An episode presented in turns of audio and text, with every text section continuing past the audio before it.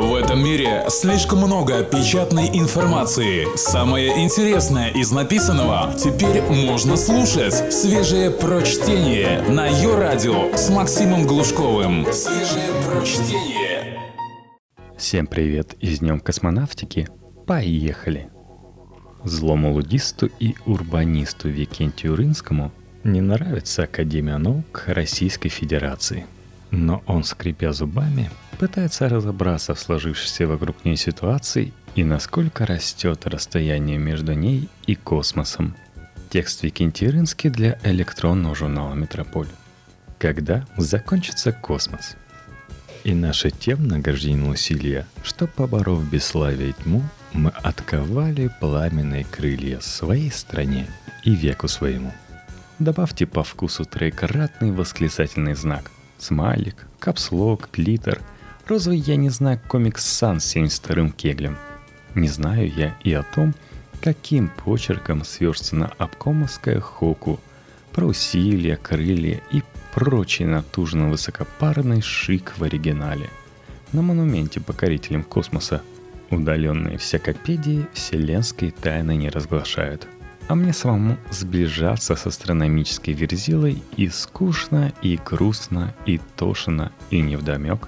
Каждый день понужден шляться, шататься, шествовать мимо этой надутой сволочи – занавесивший горизонт пополам с преизобильной гостиницей «Космос».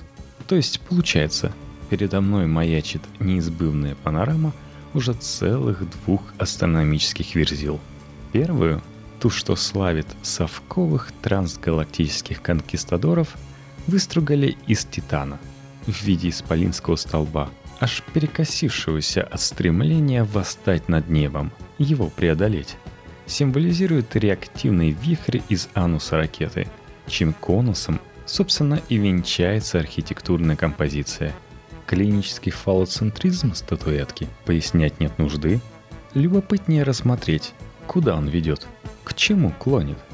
В версии 1964 года, изначальной, покорители космоса знаменовали приключившийся за пару лет до того великий подвиг Юрия Гагарина – совкового парниши, который по заданию ЦК дефлорировал Вселенную. Ветхозаветную девицу, сумрачную и хладнокровную, на коленках которой где-то должен был выседать Бог. Юра вот так же крикнул «Поехали!» и с идеологически выдержанной улыбкой засадил окоченевшей чернокожей старухи. В 60-х пролетарий глядел на приапистых покорителей и сразу схватывал месседж – мы осквернили небо и придем еще. Круглосуточно станем ему засаживать. Мы бы, да своими ракетами, садомизировали бы и Бога, если б таковой был на небе. Однако мы проверяли. Бога на небе нет. Уберменш только предстоит наш, коммунистический, рожденный союзом Гагарина и Вселенной. Человечий HDD имеет свойство скоротечно и сливать потому что уже к 80-м зритель недоумевал, зачем его тычет носом в гипертрофированный стальной фалос. Партийное руководство было вынуждено обменять небесную абстракцию с тонким подтекстом на более конкретный символ. В результате напротив покорителей космоса с порнографической прямолинейностью обнаружился сам космос, опущенный конкистадорами. Ночлежка в форме граалевского полукруга – чрево Вселенной. Призывно распустившееся перед ракетой вместилище утроба, готовое круглыми сутками вбирать в себя инородные тела, потакать плоти чужеземцев. И жили они долго и счастливо. Экскурсионной космогонии о ретивых сношениях астрономических верзил хорошо кружить с сдобанную телочку. Испепелив бедняги нехитрый процессор, утащить ее в безвольный корпус к себе в хижину – за три квартала от ВВЦ. Умные бабы константно несъедобны и автоматически выбраковываются. Но окей, для означенного опыта подобный экземпляр стал бы гнуснейшей провокацией. Въедливые мозгляки понимают, сколь несправедливы сплетни о бурных романтических эпизодах меж космосом и конкистадорами. Это дурость, это иллюзии, это сон в летно-испытательную ночь. Ну, отжег Гагарин, пусть. посмеялись в рамках бесчеловечного социалистического эксперимента над тем, как буйно помешанный, поехавший еще во время старта Юрец, насильничал мертвую уже во времена Галилея нигерианку Вселенную, тучную от засилия холестериновых бляшек звезд и созвездий. Из-за них старуха ископытилась и сдохла после серии инфарктов на почве ожирения, первый из которых ученые обозвали большим взрывом. Только свежее прочтение на Йо-Радио. Вряд ли орды академиков Королевых хоть когда-нибудь всерьез рассчитывали, будто космическая Дэйн жизненно, будто интрижка с ней принесет человечеству приплод. В основе постулируемого гагаринского подвига лежит акт некрофилии, поэтому архитектурный ансамбль покорителей и космоса транслирует Танатос, никак не Эрос – не бурный романтический эпизод, этюд к надвигающемуся столкновению и сладостному слиянию – а вяло нет. Ничем не текущая вечность двух стероидных импотентов, остолбеневших возле друг друга. Академики Королевой в жизни бы не стали выгуливать сдобную телочку в окрестностях ВВЦ, этого генитального кладбища. Тем паче ни под каким бы соусом не пустили бы телку к себе на Байконур, родину преждевременных эякуляций в области ракетостроения.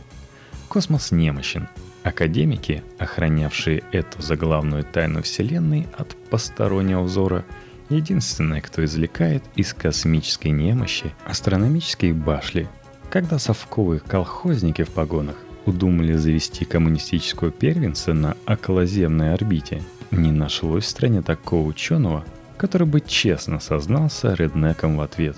Вы поехавшие.